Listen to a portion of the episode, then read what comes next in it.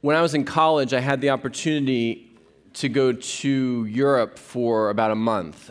Spent two weeks in France and two weeks in Italy. And on our way back, uh, back to the US, we were flying out of Charles de Gaulle Airport in France. And this was about less than three years uh, after 9 11. So the security in the airport was extremely tight still.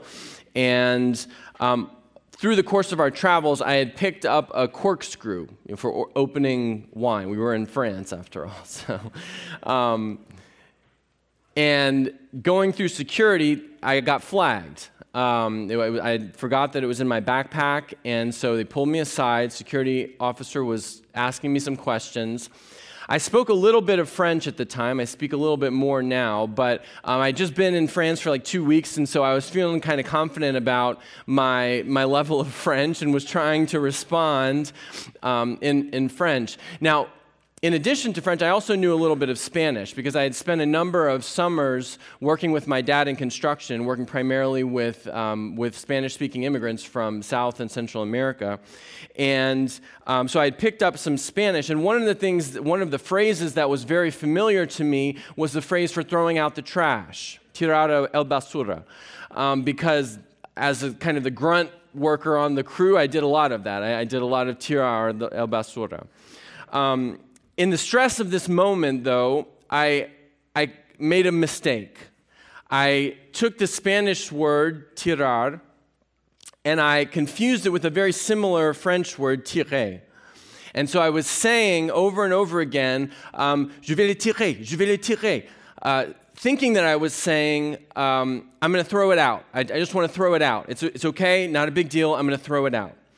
I could see as I was saying it that the officer who had a large, like military style assault rifle strapped across her chest didn't understand what I was trying to communicate. And eventually she politely said to me in English, You can go, we're, we're going to throw this away. Um, afterwards, though, I realized like something wasn't right, and, and I realized that I had made a mistake. And so I looked up uh, what I had been saying, and what I had actually been saying was, um, I'm going to shoot it. I'm going to shoot it. And I, and I kept repeating it over and over because I thought that they, I, maybe I was mispronouncing something. They didn't hear me. So I just over and over again in the middle of the airport, three years after 9 11, I was saying, I'm going to shoot it. It's okay. I'm going to shoot it.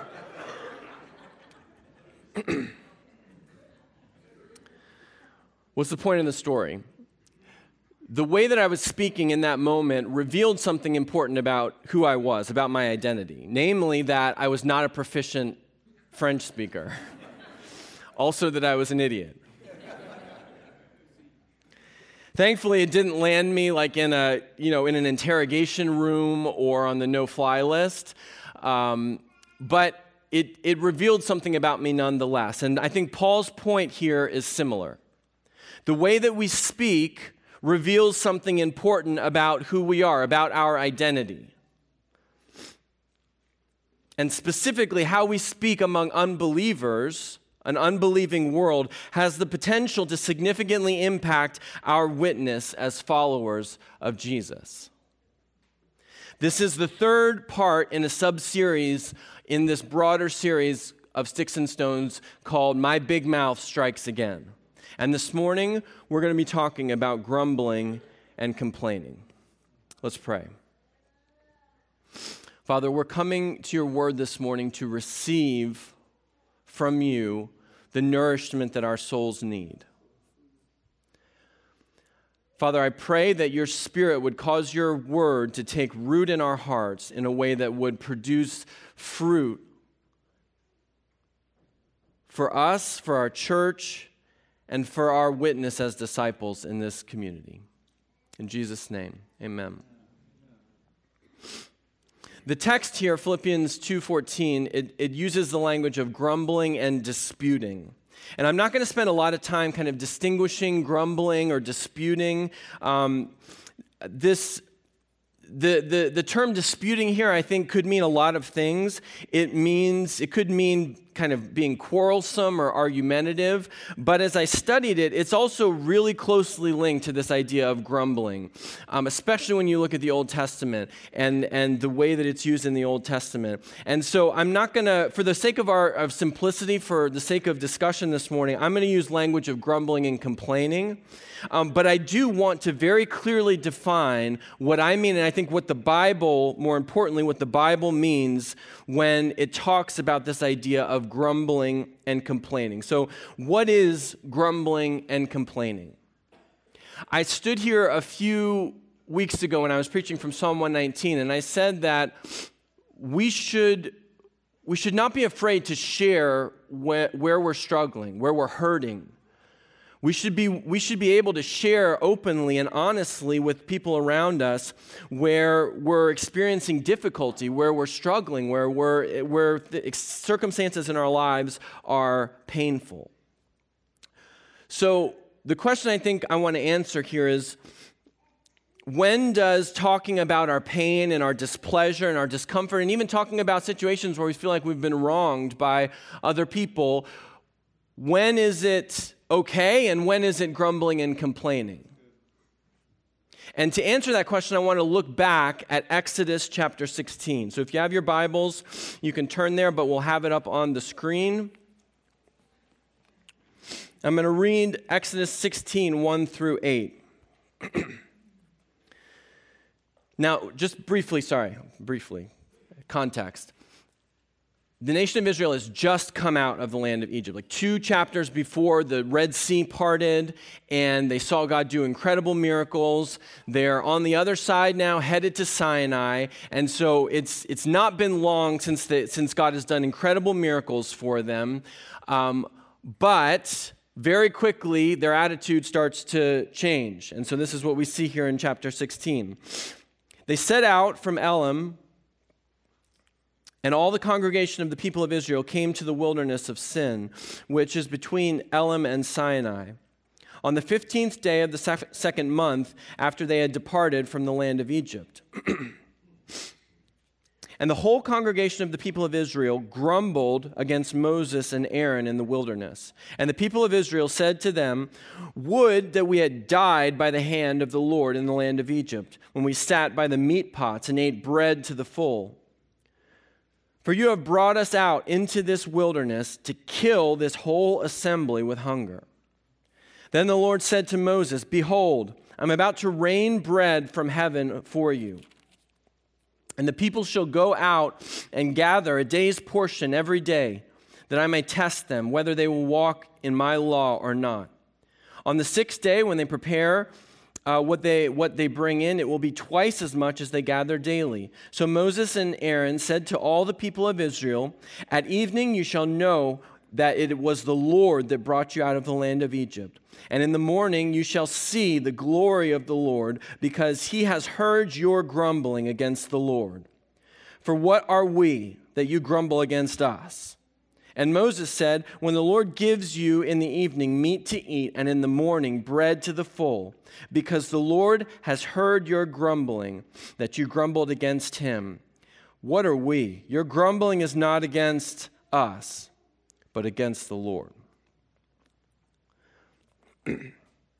this is one of many situations that play out almost exactly in the same way through this period of Israel's wandering in the wilderness. It's not the first and it's not going to be the last. Um, and I, and I want to see, uh, there's a few things that I think we can see here about what grumbling is, what it looks like, and how it functions in our lives. The first thing we see here is that grumbling and complaining is never just an expression of pain or discomfort or displeasure it has at its root an accusation. Now, it starts with self pity, right? The people of Israel say, I wish we would have just died. I wish the Lord would have just killed us rather than bringing us out here into the wilderness. But then it turns, right? You, Moses, I knew it. You brought us out here to kill us. You just brought us out here. You went through all this trouble to bring us out here in the wilderness to murder us. I knew it. if we are able to honestly evaluate, I think, the underlying motivations of our grumbling and complaining, we would find that underneath our complaining, whether it's about a difficult coworker or family member or a situation where we don't think we're getting treated the way that we should or maybe a situation where we don't think things are being done the way that we want them to be done. Underneath our grumbling and complaining are accusations and judgments my coworker wasn't so lazy or incompetent, I wouldn't have to pick up their slack. It seems like they're just intentionally trying to make my life miserable. My spouse wasn't so selfish, they would carry some more load around here and it wouldn't all fall on me. If they just did things my way, wouldn't be in such a bad situation.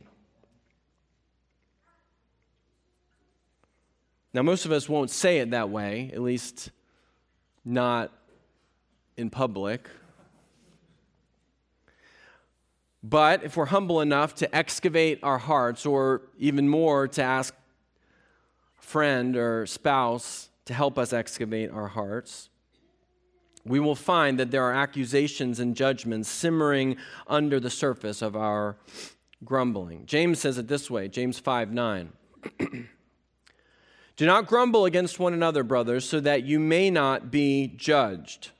Now, if you're familiar with your Bibles, that phrase, that you may not be judged, should sound familiar to you. Matthew 7 1, Jesus says, Judge not, that you be not judged. In other words, judge not, so that you may not be judged. Exact same phrase. For with the same judgments you pronounce, you will be judged. And with the measure you use, it will be measured against you. So James is making clear here that when we grumble against one another, against the people we work with, against the people we live with, people we find difficult to get along with, we are actually making sinful judgments about their motivations and their character. When we grumble against other people, we aren't we aren't doing it if we're honest to bring constructive feedback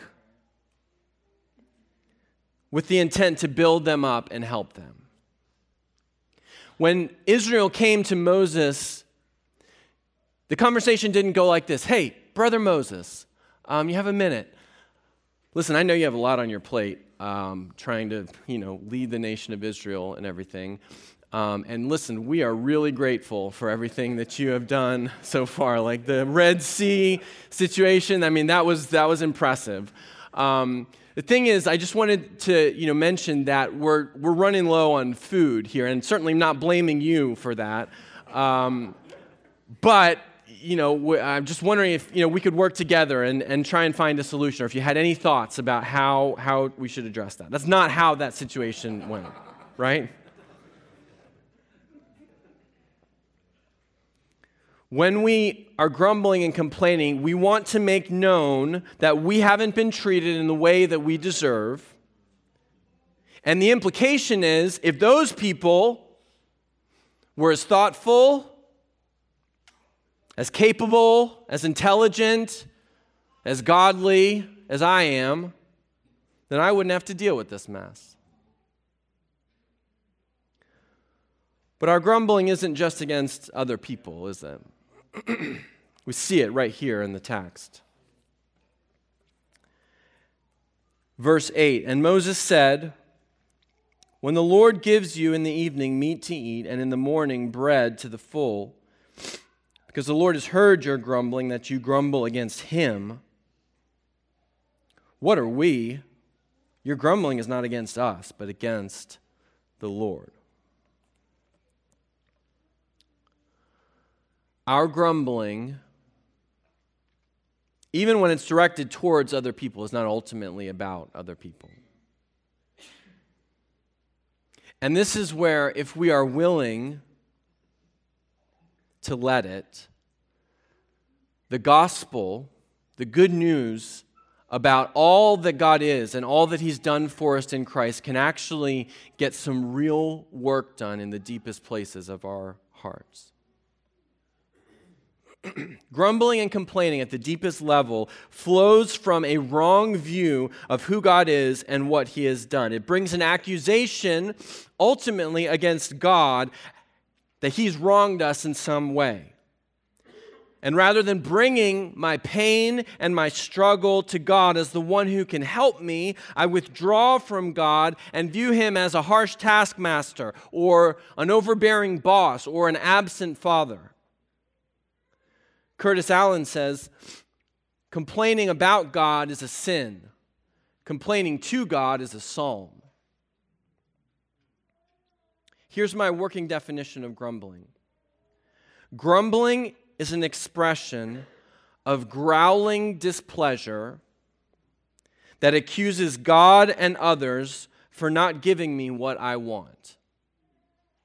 Grumbling is an expression of growling displeasure that accuses God and others for not giving me what I want. So, if you're wondering whether venting to your spouse or commiserating with your coworkers falls into the category of grumbling, I think there's a couple questions that we can ask for evaluation. Number one, am I making judgments about the motives or character of the people that I'm talking about? Number two, am I expressing my displeasure in a way that acknowledges God's sovereign rule over the people and circumstances that I'm talking about? Now, please don't hear me saying that we shouldn't share where we're struggling or hurting with the people in our life, especially the people that are closest to us. That's not what I'm saying. We should be able to say to our spouse or to the people in our fight club, guys, I'm really struggling with my boss right now. Sometimes it just feels like like he's out to get me, like I can't do anything right.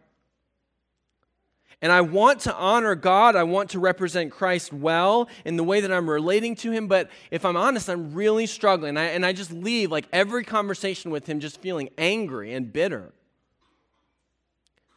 And I don't know, I don't that's not the way that I want to relate to him. Will you please pray for me? And do you have any thoughts for how I can relate to him? See, there's a difference between that posture and a response that goes like sending your coworker a message after a meeting. Man, can you believe that guy? He's such a moron. He just always takes credit for our work and then throws us under the bus when things don't go well. I just can't stand him. You hear the difference, right? Now, I'm using extremes and exaggerating to make a point. But what Paul, I think, wants us to see here in Philippians 2 is that grumbling and complaining reveals something very significant about what we functionally believe at the deepest levels of who we are. So, in the time that we have left, what I want to do is first, I want to dig in a little bit deeper into what I'm calling the problem of grumbling. What does grumbling reveal about the functional beliefs in our hearts? And then, very quickly at the end, we're going to look at the power of confident contentment. So, let's look first at the problem of grumbling. The foundation of this whole series, the Sticks and Stones series, was laid out by Kenny from Matthew 12 34. Out of the abundance of the heart, the mouth speaks. And so the question we have to ask ourselves is what does grumbling and complaining reveal about our hearts? And I want to look at three functional beliefs that lead to grumbling and complaining. What do I mean by functional beliefs? I mean not what we say we believe, but what we actually believe underneath the surface that's producing the fruit in our lives. Whether it's conscious or not. Because sometimes we're not even conscious of those things until the fruit comes out. So I think the gospel and God's word here wants to help us to excavate some of those functional beliefs that result in grumbling and complaining. Number one, I grumble and complain when I believe that I'm not getting something or being treated in a way that I deserve. I grumble and complain when I believe that I'm not getting something or being treated in a way that I deserve. When I grumble and complain, what I'm really saying and what I functionally believe in that moment is that I deserve better. I shouldn't have to deal with this. I deserve more respect or recognition. I deserve a break. I deserve not to have cancer. I deserve a higher salary. And when I don't get what I deserve, I'm not just hurt or disappointed, I'm indignant and offended. So, what does the gospel have to say to my distorted sense of entitlement? Ephesians 2 1 through 7. And you were dead in the trespasses and sins in which you once walked, following the course of this world, following the prince of the power of the air, the spirit that's now at work in the sons of disobedience, among whom we all once lived in the passions of our body and our mind, carrying out the desires of the body and the mind, the passions of our flesh, carrying out the desires of the body and the mind, and were by nature children of wrath, like the rest of mankind. But God, being rich in mercy, because of the great love with which He loved us, even when we were dead in our trespasses and sins, made us alive together with Christ. By grace you have been saved, and raised us up with him, and seated us with him in the heavenly places in Christ Jesus, so that in the coming ages he might show the immeasurable riches of his grace in kindness towards us in Christ Jesus. The gospel says that the only thing I deserve by rights is God's just and holy wrath. And rather than giving me what I deserve for my lust, for my pride, for my anger, for my selfishness, for my carelessness, for my grumbling and complaining, for my rejection of His loving rule in my life, for my active enjoyment of things that I know He hates Rather than giving me what I deserve, he poured out every drop of the wrath that I deserve on his perfectly blameless, infinitely undeserving Son. And in place of that wrath, I've not only received mercy, but I received an eternity of infinitely satisfying blessings and benefits as a free gift of God's immeasurable grace.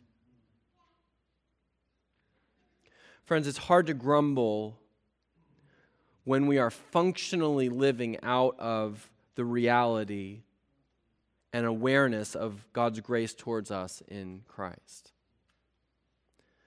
The problem is that we don't often enough live out of that reality. And so we need to be reminded. We need to be reminded through God's word, through gospel saturated books, through fellowship with brothers and sisters in our missional community and our fight clubs, through singing, through preaching, through every means of grace that we can get our hands on. We need to be reminded of who we were apart from Christ and all that God has done for us through the life, death, and resurrection of Jesus. Number two, I grumble and complain when I believe that following Jesus should be comfortable and easy. now, if I did a survey right now and I asked you, should following Jesus be comfortable and easy? I think, I hope, most of you would say no. You know your Bibles well enough to know that Jesus makes it pretty clear that following him looks something like taking up a cross, an instrument of torture and death, denying ourselves, and walking a hard and narrow road. It's not exactly a description of comfort and ease. But this is the path that we know Jesus promises will lead to abundant life, inexpressible joy, peace that passes understanding, and eternal reward. So, in the end, it's not a bad trade off. And everyone who has come to Jesus has counted the cost and said, I'm ready to take up my cross and follow you, Jesus. The problem is that we don't often enough, we have a difficult time connecting the dots between that coworker that I really have a hard time getting along with that situation where I really don't feel like I'm getting what I want or what I deserve. And God's promise towards us to bring to completion the work that He began in us, namely to conform us to the image of Jesus. In other words, we read Matthew 16 24 and we say, Yes, Jesus, I'm ready to, to deny myself and take up my cross and follow you. But when God interrupts my day or my year with problems or people or people's problems that I don't want to deal with, my first response most often is not, Thank you, Jesus. I'm so grateful for this opportunity to deny myself and experience more, to die to my pride in my flesh and experience more of your abundant life. Am I the only one? So, how does the gospel address my false belief that following Jesus should be comfortable and easy? This one is a little bit more nuanced because there's a lot of ways that this, this false belief, I think, can function in our lives. But the most consistent way and comprehensive way that I think the New Testament addresses this question is by calling us over and over again to consider and follow the example of Jesus. What do I mean? Remember when Jesus' disciples are grumbling in, in Luke 22 about who's going to be the greatest among them?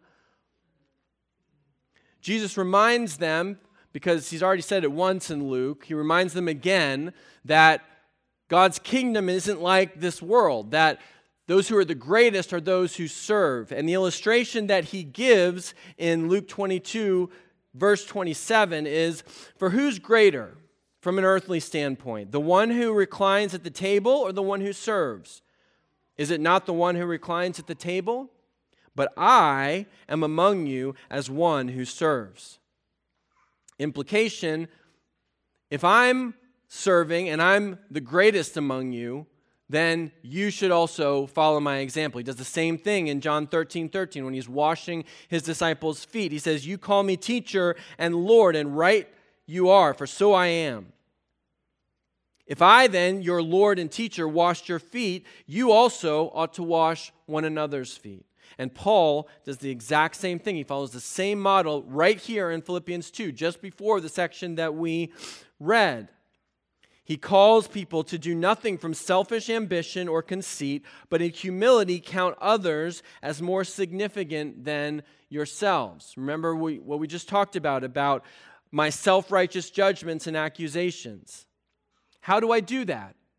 Well, have this mind among yourselves, which is yours in Christ Jesus, who, though he was in the form of God, didn't count equality with God something to be grasped, but emptied himself, taking on the form of a servant. In other words, follow the example of Jesus.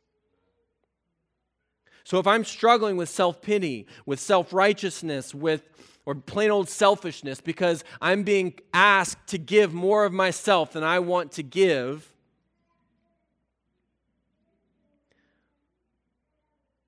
God's word calls me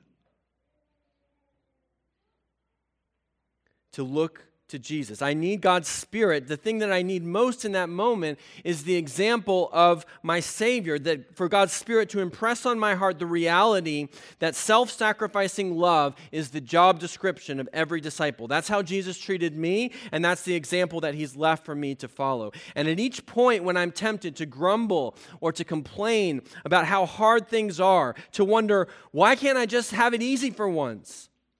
Why can't why can't I do the things that my friends are doing? Why can't I have some of the comforts that I see people around me having? At each point where I'm tempted to grumble and complain, God's word invites me to lift up my eyes off of my circumstances and remember the example of my Savior, Jesus. Hebrews 12, 3. Consider him, Jesus, who endured from sinners such hostility against himself, so that you may not grow weary or faint hearted. If King Jesus lived a life of a suffering servant, then I shouldn't be surprised when he calls me to do the same. Number three, I grumble and complain when I believe lies about who God is. Very simply, and I've already said this, I want to unpack it a little bit more. All of our grumbling and complaining at the root level flows from a wrong view of who God is. And it shouldn't surprise us, right? Because from the very beginning of human history, Satan's number one tactic for manipulating us, for manipulating humanity, is telling lies about the character of God. And to illustrate this, I want to just very briefly show you a tool that we've used here for a number of years. A tool that's very just helps to very simply do the kind of heart excavation that we're talking about here. If you're coming to the seminars later this afternoon, uh, Jason and Rebecca will unpack this in much more detail. If you're not coming to the seminars, my hope is that you'll realize you made bad life choices and As long as you bring your own lunch and you don't need childcare, they'll probably still let you in. So you show this diagram, bring, this, bring up this diagram, Gabe. So I don't know if you can see this. They'll have much better illustrations than this. You, this is the extent of my artistic uh, knowledge. What I want you to see is if you look in the center at the tree, the tree is, is, is our life. And let's start at the top. So, what I do, this is the fruit in my life. What I do, what I think, what I say. And if I work backwards from that, what I can see is that what I do flows from who I see myself to be, who I believe that I am. And who I believe that I am flows from what I believe God has done. And what I believe God has done flows from who I believe God is. So if you, if you go to the right side here, and I don't know if you can see that because it's kind of small, let's take an example. I'm grumbling and complaining. I'm really struggling, and I just feel like there's this churning sense of discontentment that's spilling out into accusations and grumbling. Well, why is that? We've already said, we've already seen in this in the first point in this section that at some level I'm probably believing that I'm not getting what I deserve. That's what I'm believing about myself. I'm not getting what I deserve. So then I move one step further. What has God done to me to, for, for this to happen? Well, God is withholding good things from me. Now, we, none of us would say that, but if we do the work to, to get down to the roots here, that's what we're functionally believing. God has withheld some good thing from me, or maybe God hasn't done anything. He's left me on my own. Why? God doesn't really love me. He's not really loving. He's not really in control. God isn't even here. God, I don't even know if God cares about me. I don't even know if God even exists. You see, right? You work back from, from the fruit, and we can take one step at a time to see. And ultimately, all of our grumbling and complaining, and all of the fruit, and, and they'll, they'll do a much better job than this of unpacking this and then taking you around to the other side of the tree, because I'm not going to do that. But all of our grumbling and complaining flows from ultimately lies that we believe about who God is. And take that down. It's what Moses said to the people, right? When they come grumbling and complaining and accusing him, he says, Who am I? I'm nobody.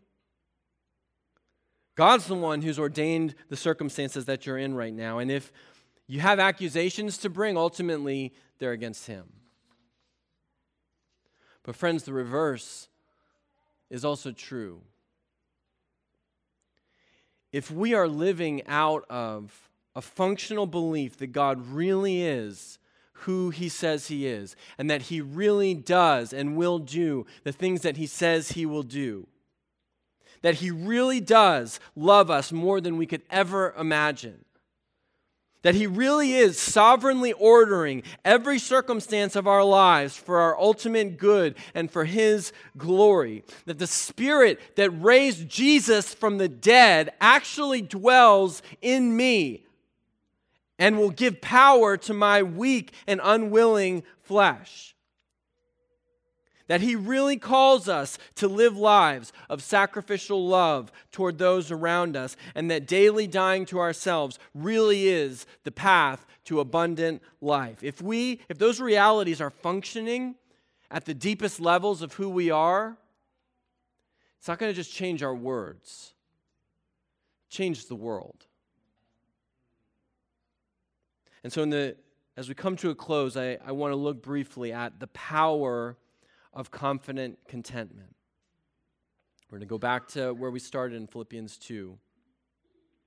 Paul says, Do all things without grumbling and complaining. Why? So that you may be blameless and innocent children of God, without blemish, in the midst of a crooked and twisted generation, among whom you shine as lights in the world. I don't think it's an overstatement to say that our culture is experiencing unique social and political turmoil. At least it's unique in the last 50 years or so. And what is interesting to me is the fact that regardless of political or ideological or even socioeconomic categories, everyone feels like the world in general and the United States in particular are going in the wrong direction.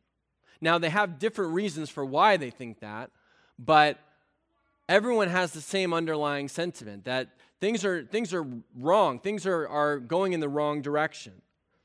The New York Times published an article in July 2022 that, said, that was titled, Is the World Really Falling Apart or Does It Just Feel That Way? And the truth is, many people, especially in the US, really do feel like the world is falling apart. And the result of the way that that's playing out in our culture is this churning sense of discontentment, anxiety, anger, outrage, hatred, and even violence.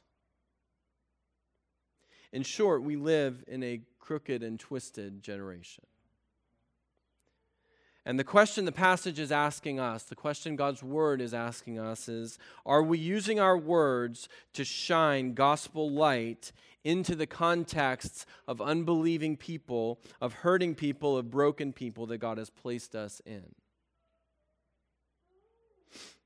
The reality is that our words have more potential to impact the unbelieving people, our unbelieving neighbors and friends and coworkers, I think, than almost anything else that we do. Why? Because everyone sees how we talk. Your coworkers probably won't get an up close view of how you're parenting your kids or how you're spending your money. It's not that those things don't matter, they do and they flow from what we functionally believe at the deepest levels of who we are. But your coworker will see how you talk about your boss. Your neighbors will see how you speak about people you don't agree with. Your family members will observe how you talk about challenges that you're facing in your life and difficulties that you have. 1 Peter 3:15 says, "But in your hearts honor Christ, the Lord is holy. always being prepared to make a defense to anyone who asks for the reason for the hope that is in you, yet do it with gentleness and respect. What if you were known in your office as the least likely person to grumble and complain? What if you were known among your neighbors or friends as someone who just always seemed to have a sense of thankful contentment.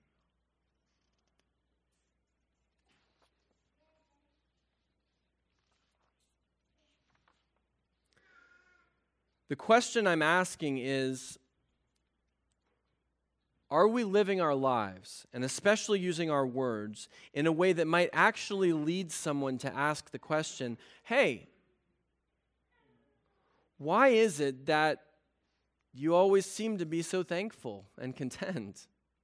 Like, I don't hear you complaining the way that I hear other people do. Why, why is that? Now, please don't misunderstand what I'm saying. I'm not suggesting that we should all just slap on a fake smile and pretend everything is okay so that we can be good Christians. I'm saying what I think the Bible says, which is that when the reality of the gospel, all that God is and has done for us in Christ, functionally seeps down into the deepest places of our heart, it will produce a joyful and confident contentment that will cause the world to take notice. That's what Paul is saying here. And this is why, friends, it's so important to constantly saturate ourselves in the truth of who God is and what He has done for us in Christ. It's why we talk so much about the gospel. Not just as something that we believe one time to get out of hell, but as the source and substance and sustenance that we need to live every moment of every day of every season of our lives. Last week, Jason talked about the idea of revival. And I've been thinking about that this week. Our culture is starving for purpose, for meaning, for identity, for something that's real and authentic. And as the atmosphere of our culture grows darker, I really do believe that there is an opportunity for the church to shine more brightly. And one of the reasons why I think this series is so important and so powerful is because of this direct link between my mouth and my heart. It's creating opportunities for God's word to really excavate and expose areas where maybe the gospel isn't functioning in my life the way that I thought that it was or that God intends it to. And that makes me really excited. Because there is nothing that would position us for more fruitfulness as individuals and as a church than for the gospel to functionally take root in the deepest places of our hearts in such a way that the reality of who God is and what He has done for us increasingly shapes how we think, how we speak, how we spend our time, how we spend our money, and everything else about our lives. That's what revival is at the most fundamental level. The gospel seeping into the deepest places of our hearts and reshaping us from the inside out. So may God do what's pleasing to him. Let's pray.